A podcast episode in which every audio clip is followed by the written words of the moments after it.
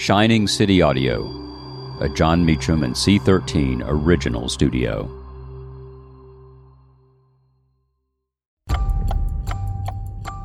March 1st, 1914.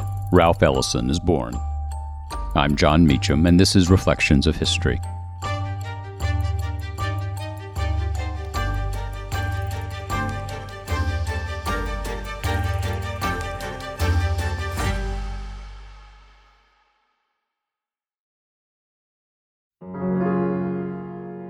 A literary genius born in Oklahoma City on this date, Ralph Waldo Ellison, speaks to us still.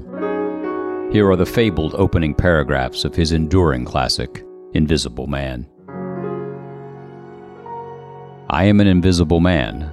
No, I am not a spook like those who haunted Edgar Allan Poe, nor am I one of your Hollywood movie ectoplasms. I am a man of substance, of flesh and bone, fiber and liquids and I might even be said to possess a mind. I am invisible, understand, simply because people refuse to see me. Like the bodiless heads you sometimes see in circus sideshows, it is as though I have been surrounded by mirrors of hard, distorting glass. When they approach me, they see only my surroundings, themselves, or figments of their imagination.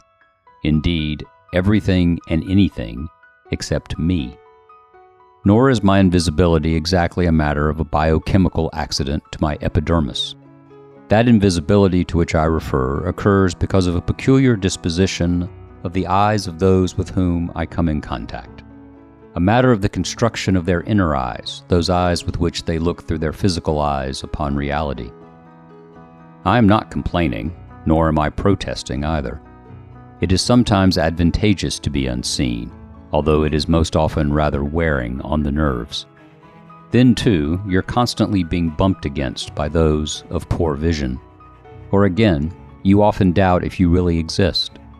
You wonder whether you aren't simply a phantom in other people's minds, say, a figure in a nightmare which the sleeper tries with all his strength to destroy. It's when you feel like this that, out of resentment, you begin to bump people back. And let me confess, you feel that way most of the time.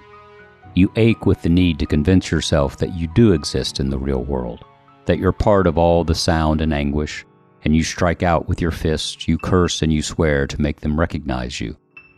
And alas, it's seldom successful.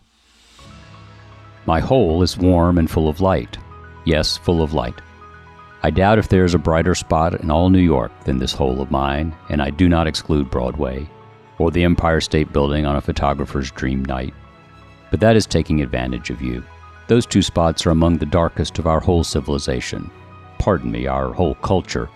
An important distinction, I've heard, which might sound like a hoax or a contradiction, but that, by contradiction I mean, is how the world moves. Not like an arrow, but a boomerang.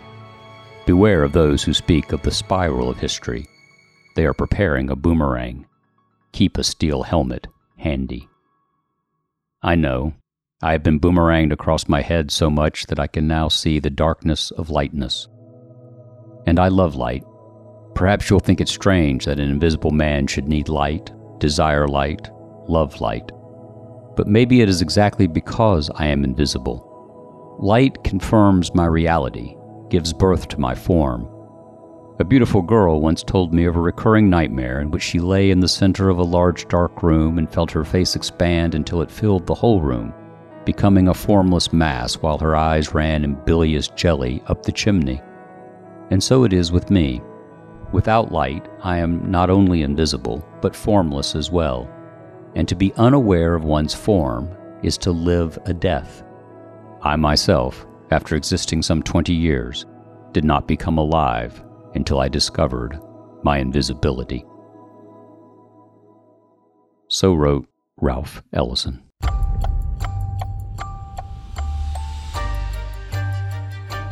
Thank you for listening to Reflections of History, a creation of Shining City Audio, a C13 Originals and Jon Meacham studio.